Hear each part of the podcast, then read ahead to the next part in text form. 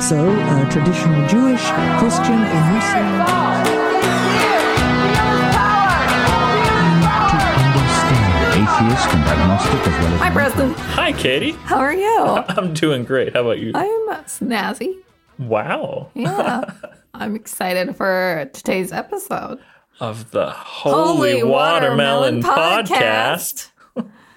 We've been on a spiritual journey, pun intended. We've done all the world's religions, major religions, Yeah. We talked. Pretty much. about belief and why people believe the things they believe, which there was no answer to that question. So, Right. uh, We've examined what a god is, what religion really is, and may or may not be, which of course is still way too nebulous and tricky. we got into cults Yeah. last episode. It's been now pretty great. I think we're ready for the real hard hitting content. Ooh, I'm ready for it. In fact, there's a nifty article that I want to tell you about. Oh, before we get into it? Before we get into it, okay. I don't know what this the is. most read article on explorefaith.org in 2005, written by John M. Sweeney, mm-hmm. well respected Catholic author. Would you guess what his article was on? Probably Catholicism. One would think with the preface I gave. 2005, Was there a Pope thing happening then? You know, I don't I remember don't when uh, things were Maybe going on. Maybe Benedict in 2005. You know what? That sounds close to right. I was in high school when Benedict came in. Am I right? oh, I'd, I'd have to Google that. I'm clearly I'm not right. You have to. I feel like Benedict was new in office in 2005. Yeah. So that's a fair guess. I like it. No, in fact, Sweeney's most popular article on explorefaith.org in 2005 was on Jediism, Like the Jedi from Star Wars. you're not just saying Judaism wrong. No. Okay. That's not how it's said, Preston. We've been over this one. Uh, now I'm just thinking of Spaceballs. she doesn't look Jewish. That's a good sneak peek of our episode. So, first, I want to say thank you to our listener, Tim, for inspiring this episode. He specifically wanted us to talk about the Church of the Latter day Dude, or more commonly known as Dudism. And we figured we couldn't talk for a full hour about the Big Lebowski. So, we have put together a whole episode of parody religions for you today. Thanks, Tim. Yeah, it's pretty awesome. Thanks for that suggestion. And we've found some great material to surround this whole topic. And if you'll remember from our from our episode, talking is hard for some reason, It's bad when you're a podcaster. right? Amateurs. if you remember from our episode about religion and what is religion, you'll remember it's way too hard to define. So you'll see some parts of these religions that will look an awful lot like they're legitimate religions, And who are we to say they're not right? legitimate? this is uh, part of the big questions we'll be getting into today. Um, but let's start with religious parody and religious satire as sort of a high level. And then we'll get into some of the fun specific ones like Jediism and Dudism. For sure. All right. You did a little bit of research on what most school teachers will tell you not to do, but it looks really good and it's worded really well. What do you got? I don't know. I feel accused. Um, he means I went to Wikipedia. Wikipedia is not a source in itself, but it is an excellent tool for research. Yes. Don't let anyone tell you otherwise. So basically, Wikipedia defines a parody religion or mock religion as something that challenges conventional or mainstream religious belief. It can parody several religions or it can Or it can be a little more focused. or it can be a little more focused. Thank you. I was going to say, or it cannot be based off of any particular religion at all. It could just be the um, the idea of religion in or general. a con- yeah, I was going to say a commentary on religion. Yeah. yeah. So that is what a parody of religion is. But as Preston mentioned, there are, this is where it's so convoluted, there are beliefs and practices that look more conventionally religious. And then how do you separate someone who's perhaps just taking the piss from someone who legitimately believes?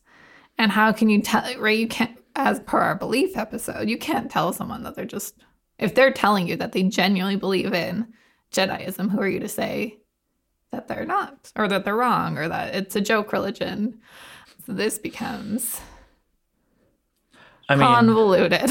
it's it's tricky to say you have a place to tell them that their religion that is obviously new and constructed on popular culture is nonsense and that they're wrong. But when yours was, but just 2,000 years ago. but I said it. I said what I said. you can't tell somebody that they don't get to believe a thing if their experience tells them that they do. Well, and we'll get, uh, we'll, we'll touch on proof of burden today. Oh, for sure. Um, and we'll touch on proof of burden even more next episode teaser. Um, yeah, we'll talk about proof of burden uh, today in because that's a big part of parody religion, I think. Um, and I have some favorites for that very reason. Of course. as an atheist, of course. There's also religious satire, and if you've been on our Discord, I've been calling this episode satirical religions and satire is not quite the right term for it but religious satire is a it's a thing. it's a thing and this feels as good of an episode as any to bring it up mm-hmm. for sure. And a little bit like very similar, but slightly distinct from that. satire parody let's all go back to high school english class right. A little bit different, is, but still connected, is the satire which targets clergy, which doesn't show up a whole lot in parody religions, but you'll definitely see loads of this phenomenon if you follow a handful of our favorite comedians, maybe. and even you'll see it in political cartoons if Oh, something's lots. topical Yeah. Yeah, and so that that satire which targets the clergy is definitely more of a political satire than a religious satire because you're targeting a person in a position of authority rather than the beliefs of the group.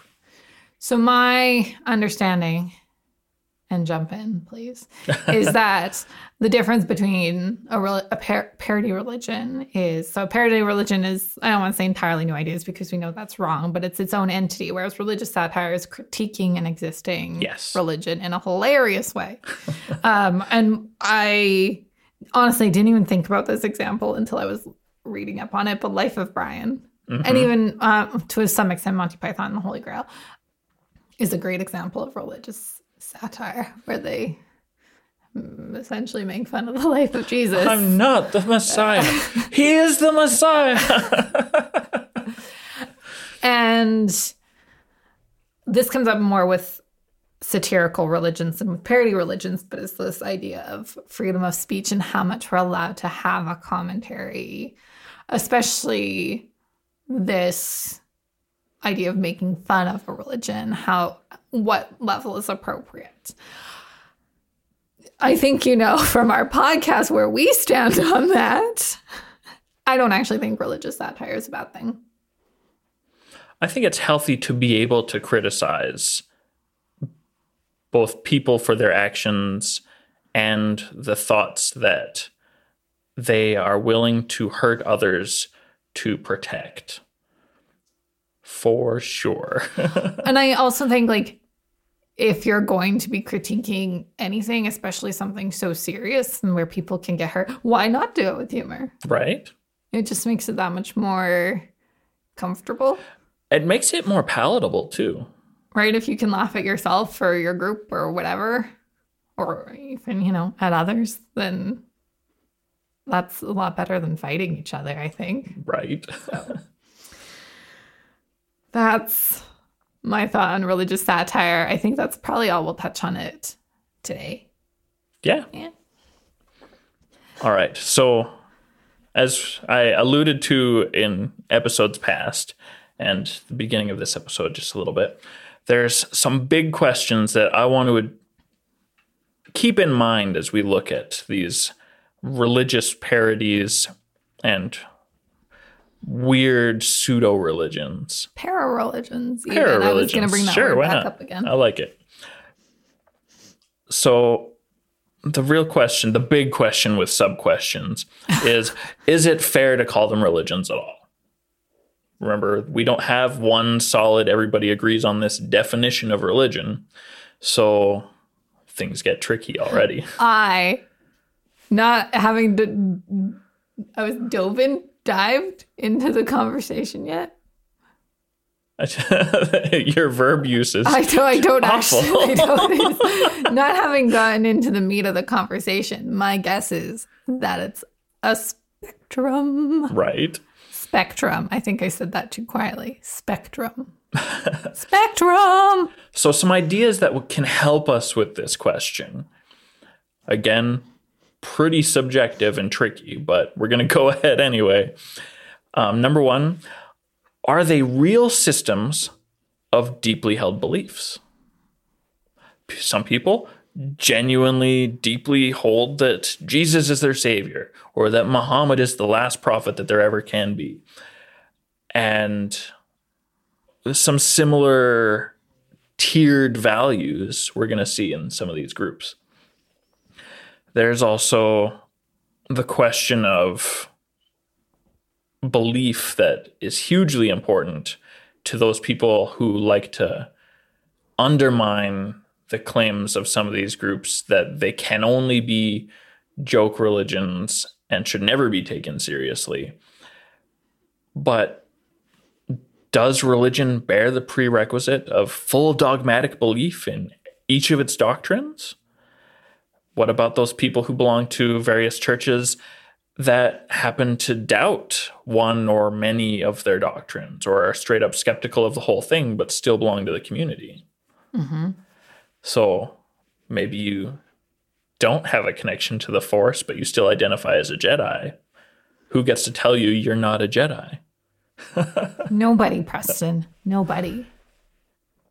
I almost want to answer one of your questions now. Okay. But I don't know if it's if I'm jumping the gun. Go for it. Are you going broadly or are you thinking of a specific religion? Uh, I can speak quite broadly, and we'll, Okay, I'll bring it. Go so, for it. Preston has mentioned like how deeply do some people believe, and of course, I've already said it. Take a shot. It's a spectrum. So I'm sure for each of these parody religions that we're about to talk about, there are people who hold this deeply as a belief. Seven billion people, of course, there's someone who really, really, really, truly believes in the Church of the Flying Spaghetti Monster, for example. But that being said, and and pastafarians are one of them, that they're parody religions as a critique of religion. So I there's I'll point them out when we get to them that there are these set of parody religions we're going to talk about where the whole idea is that believing in a higher power can't be proven. So I would say in the that group, which like I said, I'll point out, those beliefs are less deeply held Yes. because it's just a critique of yeah, some of the groups we're going to look at are definitely just exercises looking at Russell's teapot, and others are actual committed philosoph- philosophies. Let's do the Russell's teapot at the end, and we'll do the actual philosophy. Oh, for first. sure. I didn't separate them that way in the notes, but now I'm like, that would probably be a good way to do it. Yeah, let's do it. We're gonna we're improvising, guys. All right. Now, according to uh, the request that launched this whole idea, we're going to start with the Church of the Latter day Dude. Church of the La- I love that name so It's much. pretty great. Church of the Latter Day Dude or Dudism. Right.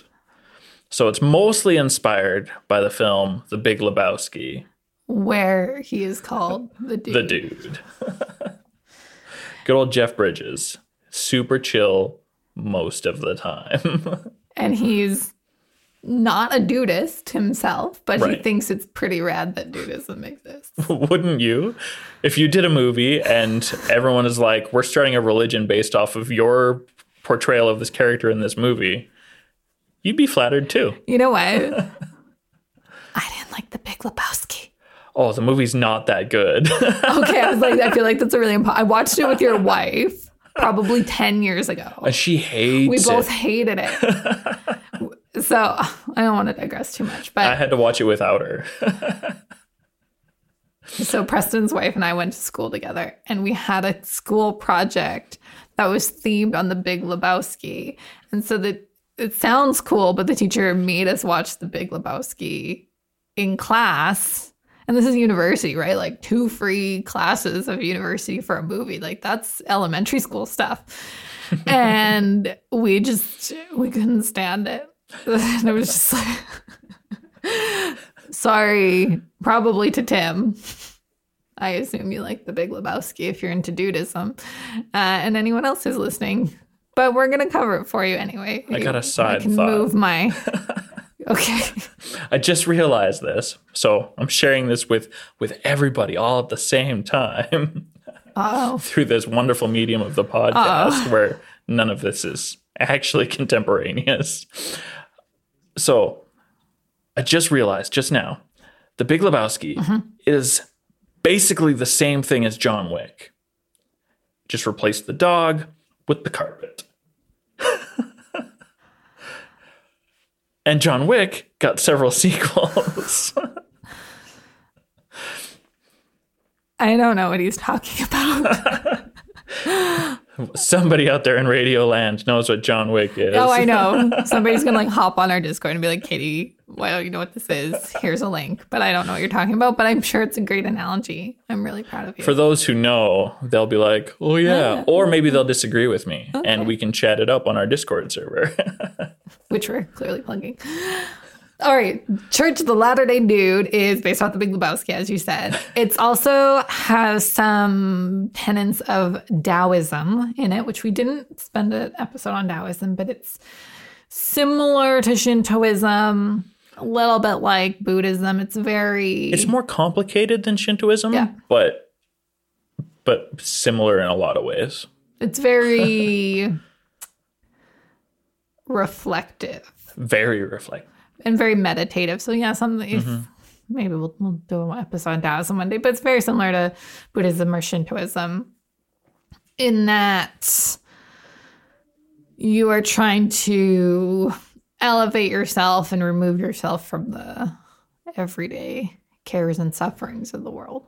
So It's kind of interesting that even though this is a new religion based on a pop culture phenomenon, the practitioners of Dudism tend to take it pretty seriously. They do. Yep. This is one of those ones where, yeah, people take it pretty seriously. There's lots of books on it and lots of like doctrinal readings. They're mm-hmm. all like, I mean, they're all very modern. Yeah. In comparison, The Big Lebowski is fairly new compared to, you know, the Bible. For sure. With that comparison, yeah. So, Dudists have a doctrine that will actually look quite similar to the Buddhist doctrine. I actually saw a comparison side by side on life is suffering, you can overcome suffering. And what's the third point I'm missing? Wasn't the third point the escape is nirvana? Something. Yeah. Yeah, and so there's those three same questions are asked relative to Dudism. Yes. And what are those answers?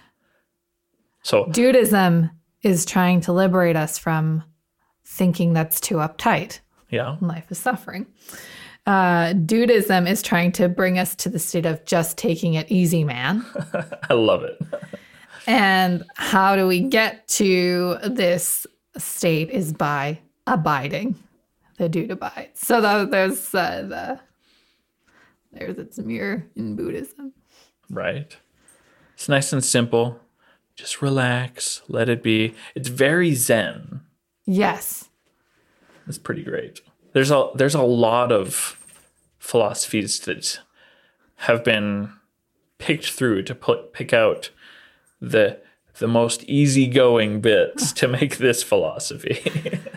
Yeah. Their high holy day is March 6th. It's the day of the dude. it celebrates the release of the Big Lebowski in theaters. I Which I mean, if you're gonna pick any day, why not that? I mean, how else would you pick that? I All right. And even you can be ordained as a dudist priest. There's about 600,000 in the world, that's a very high number. right? Like that's that's alarming. That's more than half a million. Yes, 600,000 is more than 500,000. Very good.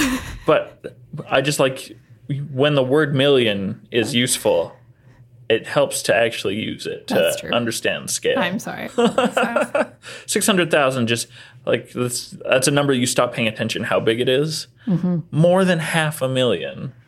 Yes, and you, so because you can be an ordained uh, dudist, I th- I think it's more common in the States. Canada has stricter laws on who can perform marriages in the States, but you can perform marriages as a dudist priest. Yeah, I think in Canada it's just left up to the province, the provincial governments, and where we are, those very strict. restrictions are quite tight. Yep. Yeah. So I don't remember if it was Dudism or Pastafarianism where there have been some serious debates on like who can perform, like, is it all right to ordain a Dudist to perform a marriage? Like, is it actually a religious thing? That's a great question that I think was related to the spaghetti monster. I think I actually have that in our notes. Maybe that's what I'm thinking monster. of. Yeah. Cool. That's Dudism. The dude abides. The dude abides. Nice and simple. The Church of Subgenius. I don't think that's our Russell's teapot, is it? I don't think I don't it think it is. is. It's pretty out there to be. It's- It's, too out there. Yeah. The Church of the Subgenius is a really odd group. Yep.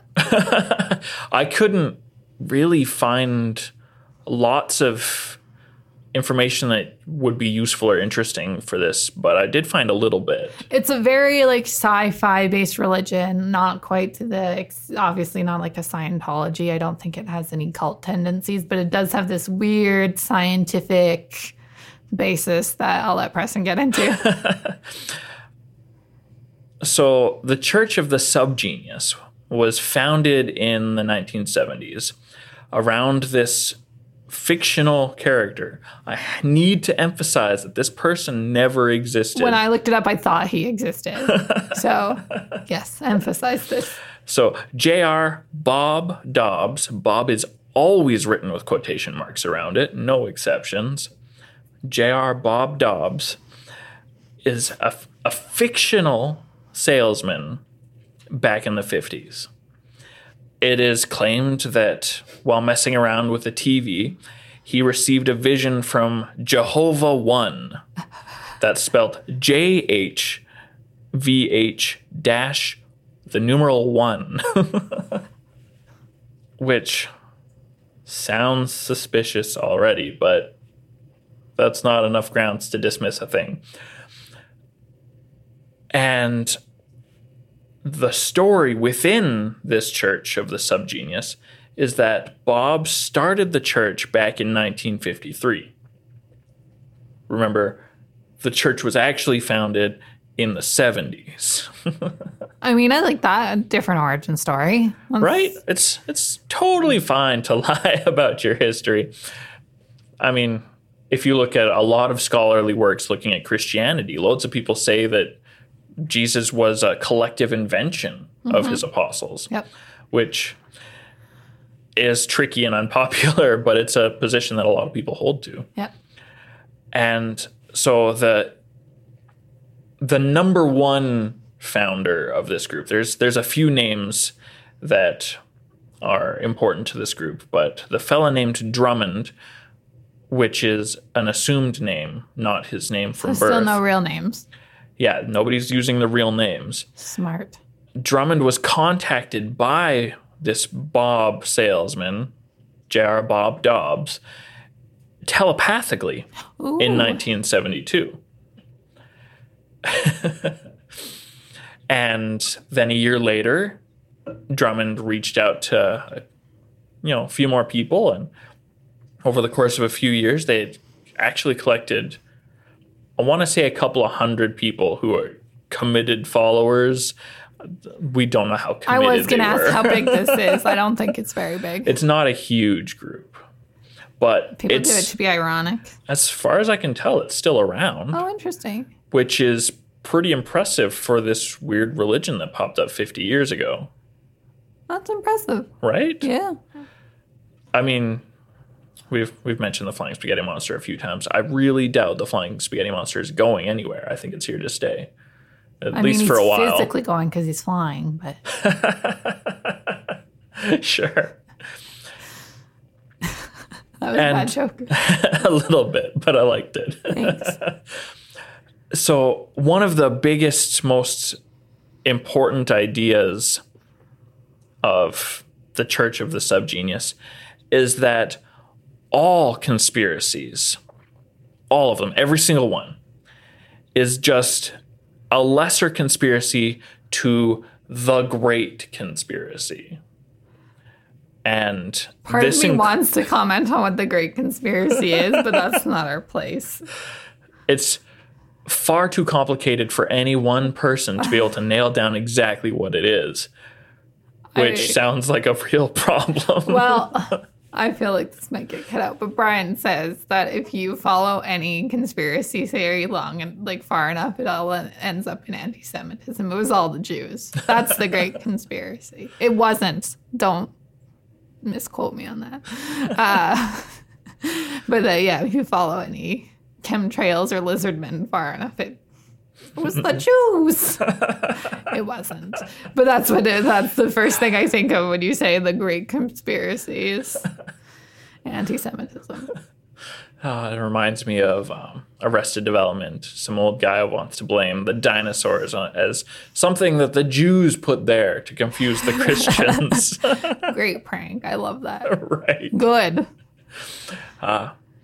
It's actually kind of nifty. There was a pamphlet published by the Church of the Subgenius in 1979 that criticized all popular concepts of God, but also all New Age spirituality Interesting. as part of this conspiracy thing to control people, um, and also the, it's more especially New Age spirituality of this idea of consumerism that the, the mm. the two are inseparable, and they really wanted to basically jam up consumerism. Interesting. I have to admit, I didn't look very hard. But I didn't find any testimonials for the Church of the Subgenius. So we don't believe in it. I'm kidding. I mean, I don't. Someone does. I think that there might be somebody that does. Now, this next one, I feel like you're very excited for. I think it's pretty cool. I did all kinds of research on this. Judaism. Oh, Jediism. It's only a couple of letters off, but they're important letters. Super nice.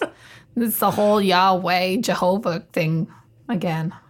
I mean, there's a lot of books out there that draw parallels between the Christian or the Judeo-Christian faith and Jediism and the Force in general. Well, we've had this we had this conversation in our religion as pop culture episode, Jesus of the Silver Screen. I think it was episode four. It's been a minute.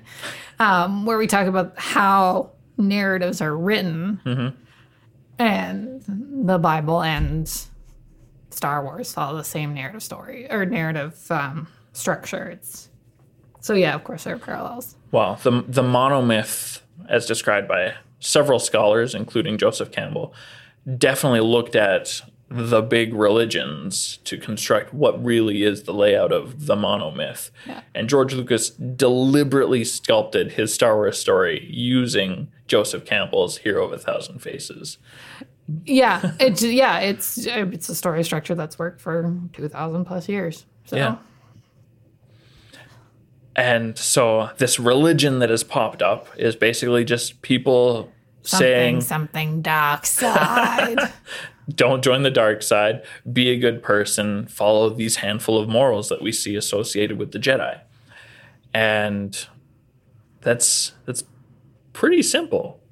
Minimize your time dwelling on negative emotions. Don't become a Sith Lord. Become a Sith Lord.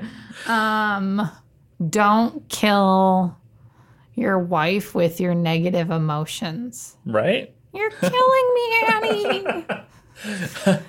My wife and I just watched Revenge of the Sith. Nice. Like Thursday. No, it wasn't Thursday. It must have been Wednesday or Tuesday. It was this week. I haven't seen that in years. Now I kind of want to watch it. I mean, it's not that good, but we're, No. we're doing a run through of the it's whole better than Attack of the Clones. yes. So Jediism is incredibly popular. Yes. I mean, Star Wars fans all around the world are huge in number. There's difference between being a Star Wars fan and being a Jedi. It's absolutely true. And so in 2001, we saw the scope of this issue. there was a worldwide phenomenon. Loads of countries had their census in 2001. And Oh, this was right after episode one came out, yeah, 2001. So I was like wondering why the numbers were. We'll get into numbers. yeah, people were very excited about the newest Star Wars movie, looking forward to the next one, hoping Jar Jar Binks had a smaller role in the next one. Luckily, he did. and in 2001, huge numbers of people reported on the census that they belonged to the Jedi Order or that they were Jedi or that they were Jedi Knights. Variations using the word Jedi is the important detail here. That in 2001, Australia reported more than 70,000 Jedi on their census. Wow. Canada reported more, about 21,000. New Zealand reported 53,000 Jedi in 2001. Uh, Scotland reported more than 14,000 Jedi. And England and Wales together reported more than 390,000 Jedi. It's the fourth largest religion in that census. That's wild. Yeah. There are more Jedi in England and Wales at this time, according to the census, than there were Sikhs, more than there were Buddhists. There are more Jedis than Jews in England and Wales at this time. There's a So lot many. of Jedi in the world. yeah. And so it, the biggest numbers were reported in England and Wales, which is pretty cool.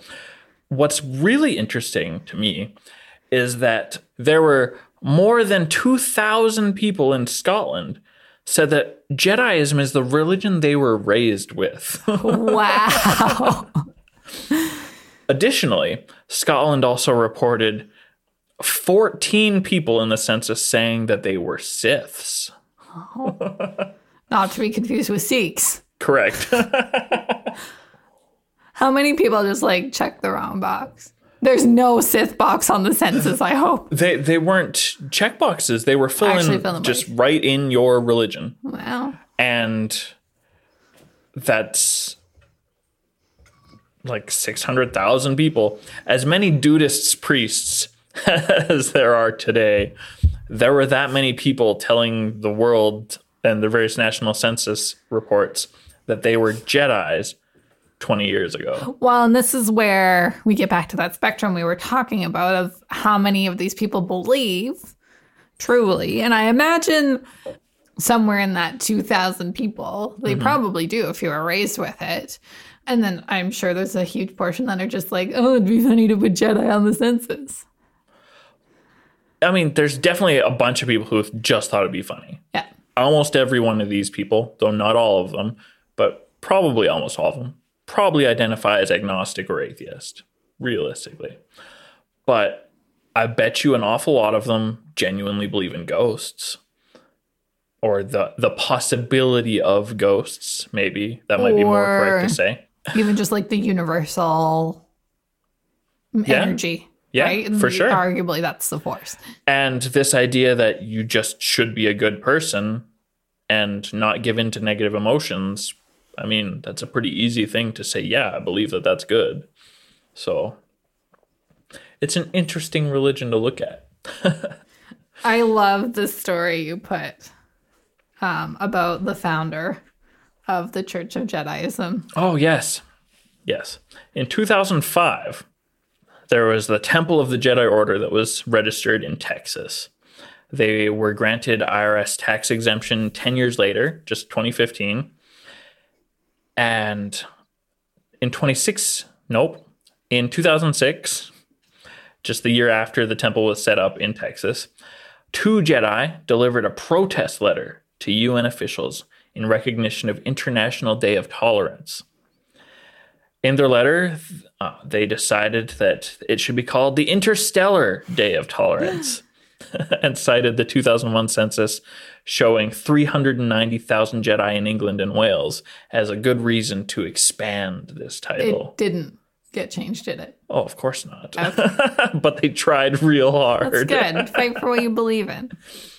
And arguably, they're true Jedi, as in they truly As much as anyone is, Yeah, if you're going to take that time out of your day to write a letter to the UN, right?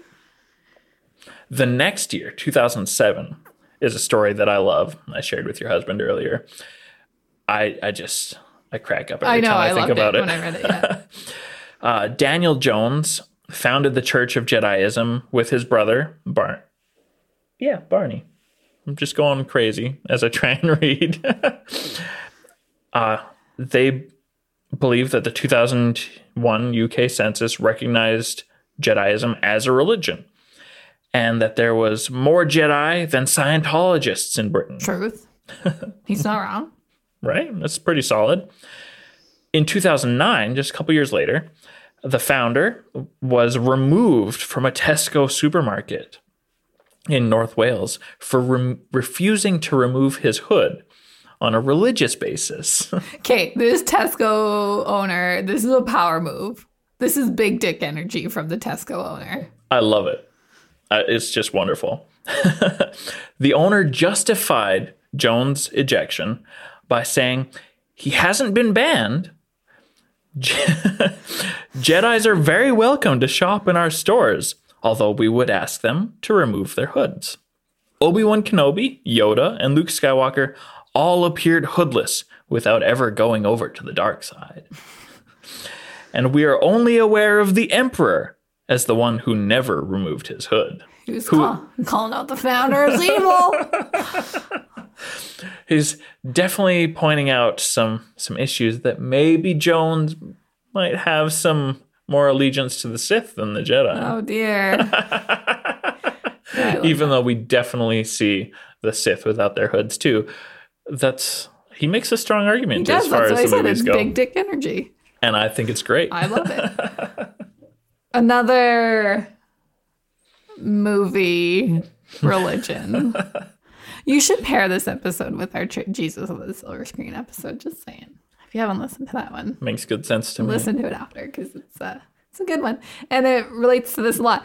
Is a matrixism. That's really hard to say. Matrixism. Yeah, the mouth doesn't like forming those sounds that close Not together. in English. Um, which is based off of The the Matrix. Matrix, which is another uh, Neo is a Christ figure. Absolutely. So just like Luke Skywalker. So we're not uh it's not a far stretch to see how this could be made into a religion. It was created in 2004, which I presume is when a bunch of the Matrix movies came out. Close. Um, the first one came out in 99. Wow. And then two sequels came out almost back to back in 2003. Okay. They were good movies. I remember those better than the most recent Star Wars. Fair enough. The sequels were decent. Um, my complaint is probably the same as most other people's that they really dumbed down the philosophical elements for the sequels. Yeah. It has the four tenets of Matrixism. Are you saying tenant or tenant? Tenants, tenant, tenants, tenants, tenants. Tenant. tenant. There's only one N in a principle. Not David Tennant, Right. The four A tenant is somebody who lives and rents in a or space. you're David Tennant, the best doctor Right. of the entire show. He's pretty great. Uh, He's hands down my favorite. Anyway, That's a different episode. The four tenets of Matrixism. Number one, they believe in a messianic prophecy. Right? Said Neo's a Christ figure. Mm-hmm. Check. Number two, the use of psychedelic drugs as sacrament. See, this makes a lot of people get a little uncomfortable, but is it that weird? I think it's actually pretty common for a lot of the really old I was primal going to say using drugs in religion is not uncommon. There's even I'm I'm sure there's instances in Christianity where it's been done. Oh, probably. Um, Rastafarianism is like relies heavily on cannabis, Yep. Um, which is pretty light compared to the harder psychedelics, but it's a um, perception altering. which honestly in the context of the matrix makes sense. Absolutely. I can see how that may be may won't make matrixism for everyone, but I can see I understand why it works in, in their belief system. Number three, a perception of reality as multi-layered and semi-subjective. it's complicated and tricky. Yep. I- it's- that's easy to yep. we talked a lot about some of these ideas in our belief episode that what is subjective is a hard thing to argue against somebody who sees them differently Yeah, so basically everything is subjective. pretty much Um reality is perception yeah, and it's it's a problem Absolutely. So I, I don't even think this is that weird because we should probably just look at life in general as multi layered and semi subjective. yeah I mean, that's good. All, all religion should stick that one in, actually. it might help And then number four is the adherence to the principles of at least of the one of the world's major religions. That's interesting. Yep. to be a true matrixist, you have to believe in the principles of of religion.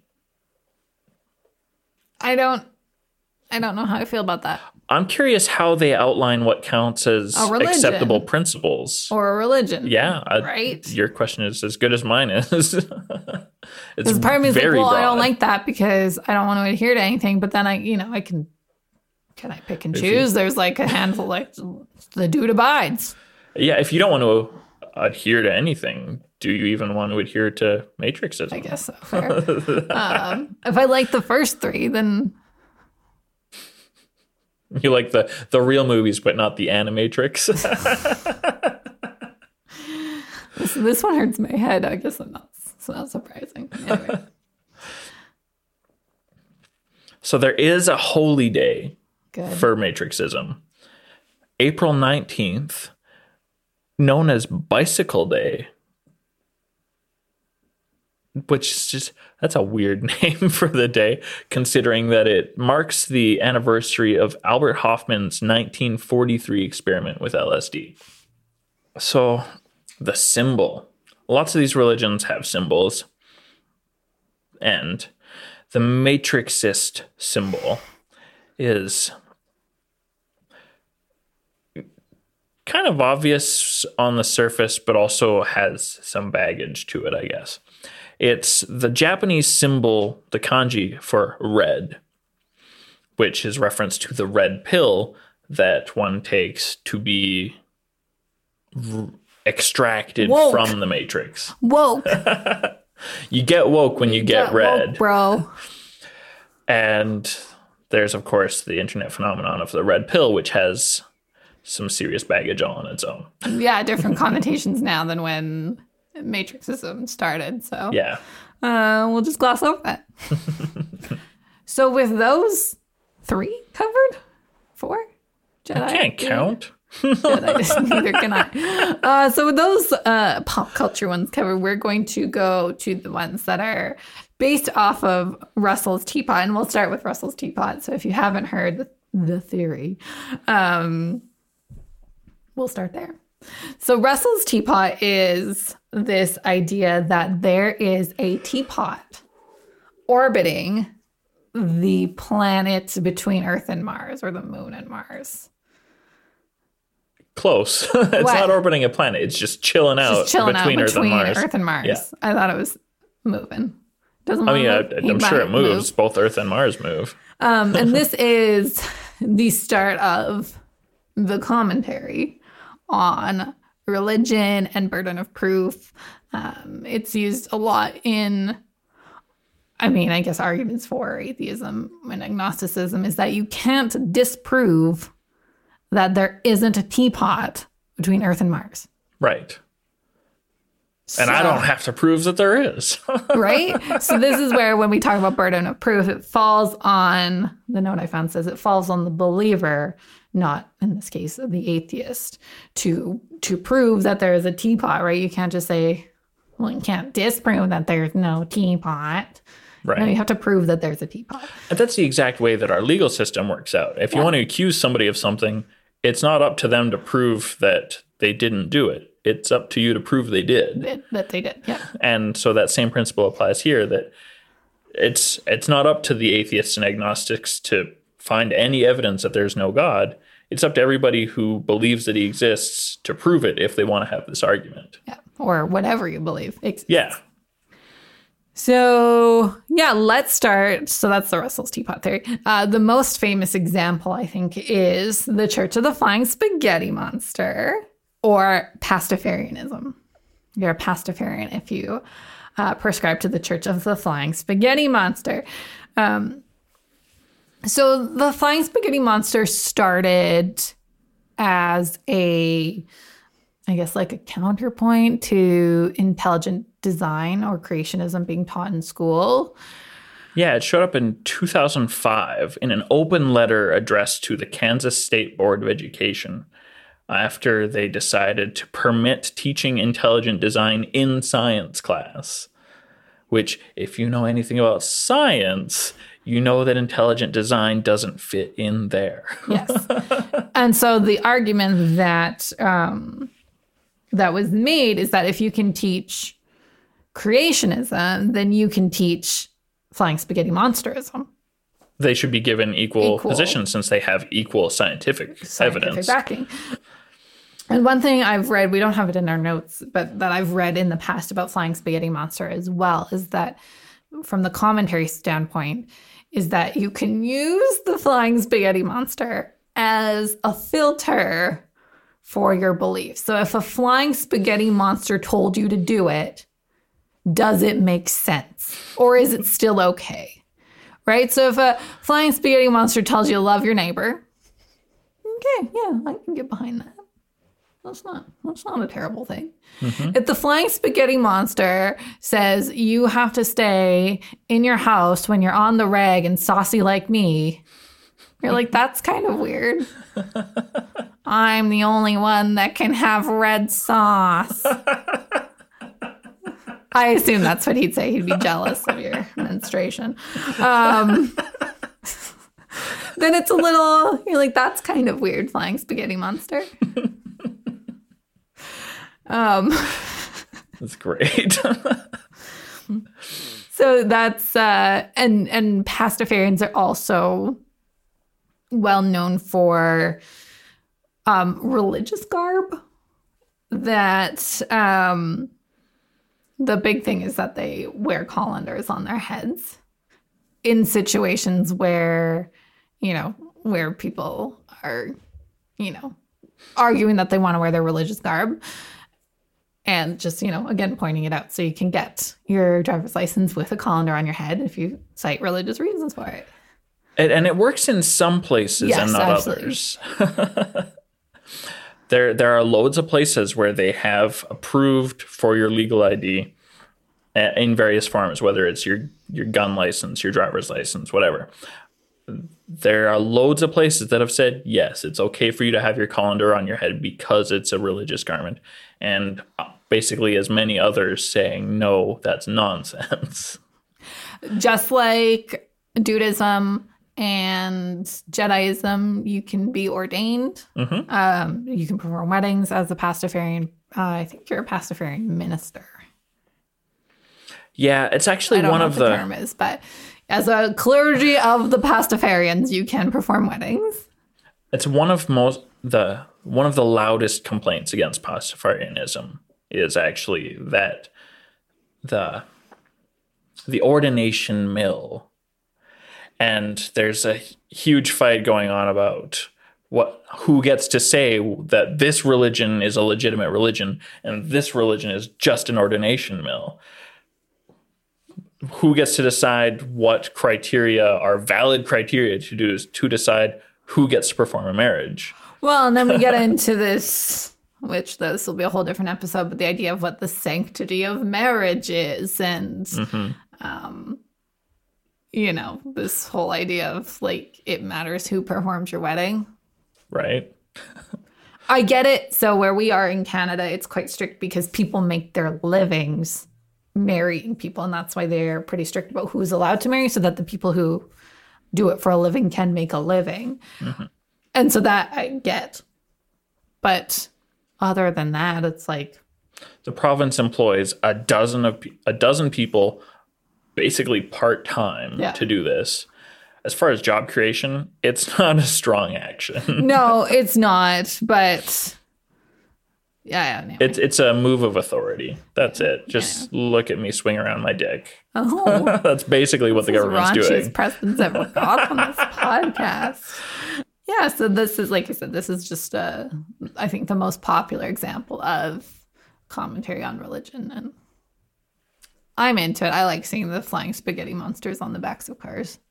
right uh, there are holidays for pastafarians too. I love these. I want to be a pasta the best two in my opinion I, I was reading this. this is pastover and ramadan I want to celebrate Ramadan.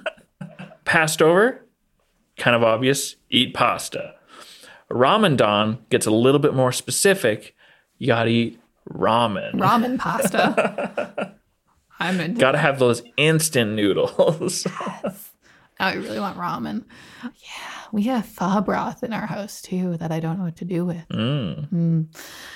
so the the biggest highlight for pastafarians that is pretty easy to get behind, I think, is the absolute rejection of dogma and formalism. That even the the writings and the the more well published things that we know about Pastafarianism, they're all just suggestions anyway. Well, and I think that comes back to it's basically an atheist religion, Basically. It's- It's, which I, deliberately a parody. I understand that's an oxymoron, but it is yeah, it is meant to question religion. My I love this one too.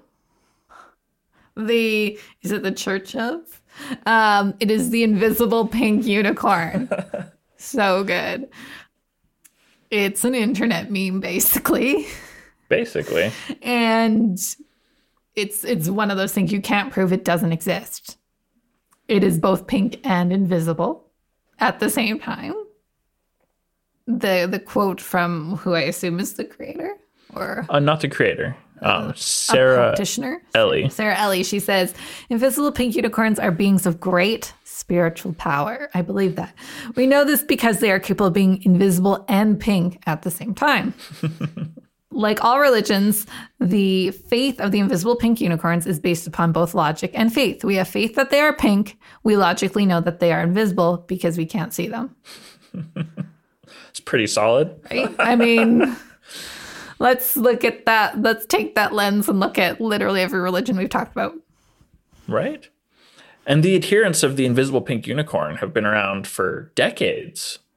The invisible pink unicorn first showed up in Usenet forums. For all I of mean, it's an internet meme. It's the first internet meme.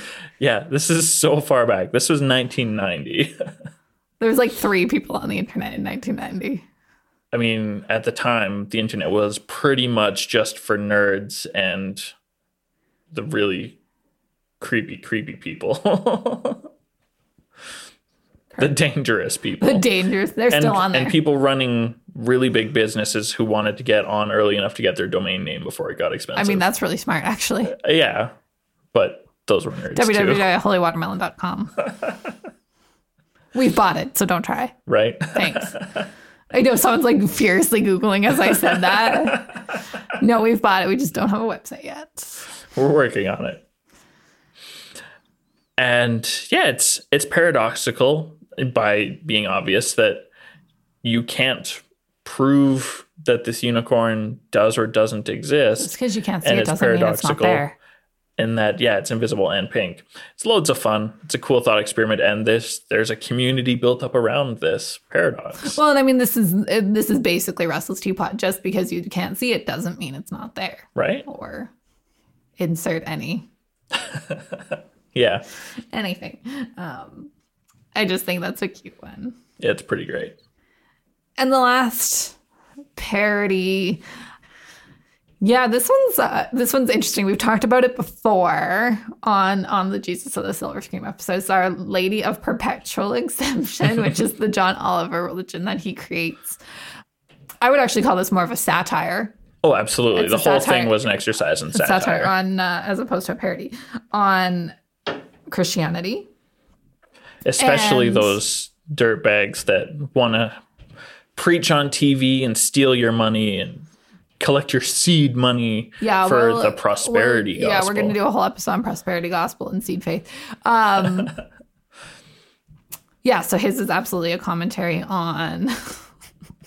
Sorry, I just read the quote. Uh, so it's called seed faith, which this idea is that you will plant a monetary seed and then God will reward you with give you more money So John Oliver does this whole sketch I highly recommend. It's about 40 minutes long. But because it's called Seed Faith, at the very end of the episode, he says, When someone sends you jizz through the mail, it's time to stop whatever you're doing. So someone literally sent him jizz. he got so many gifts and donations Oh, yeah. Uh, so this church existed for about a month, from August to September of 2015, and yeah, it, it was just satire nonsense. Oh, sorry, I'm just going to jump. It was also a commentary on.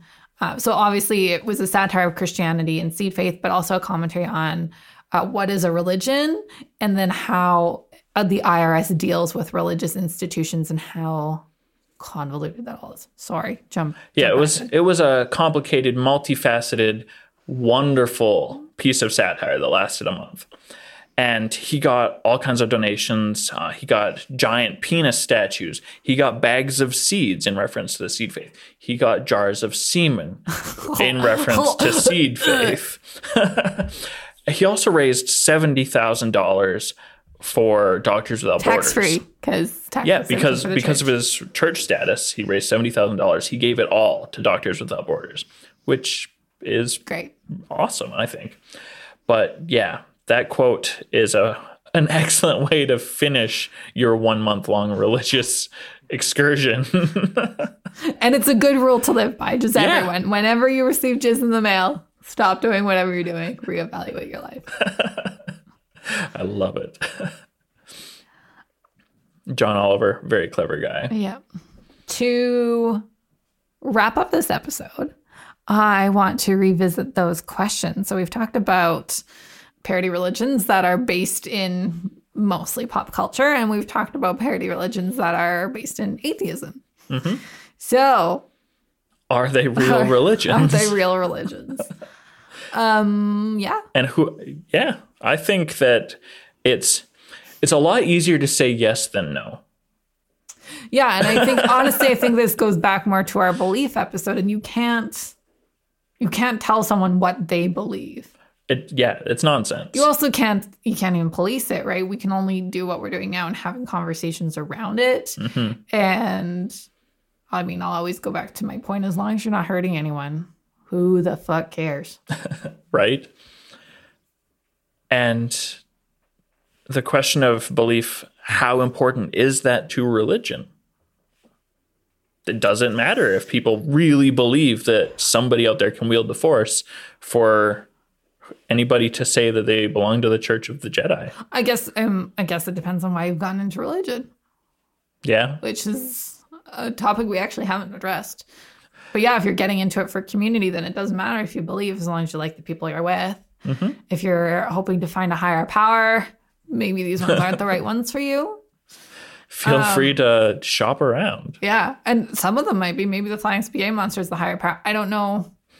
I mean, I guess it depends what you're looking for. Maybe Jet the Force is the higher power. If you're looking for answers to where we go when we die, I don't actually think any of these address that particularly well. But Not really, as far as I'm aware. but I also think that's a really poor reason to get into religion. Yep. if just because you're scared to die. But um yeah, so these ones probably aren't for you if that's that's your current concern. I hope it's not your current concern. uh yeah, so that would be my answer of how important belief is. And of course, there's I'm sure there's diehard pink unicorns out there. Maybe. If you're a diehard member of the Church of the Invisible Pink Unicorn, can you please email us at holywatermelonpod at gmail.com? Because I would really like to speak with you.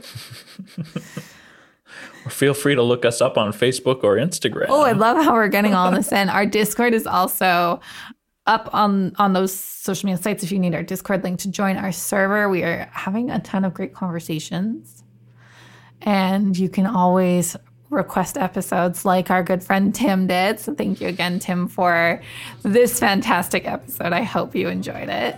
and thank all of you for listening. Spiritual enlightenment and Peace be with you. By the late Middle Ages, the Christian prophecy had fulfilled itself. God is near.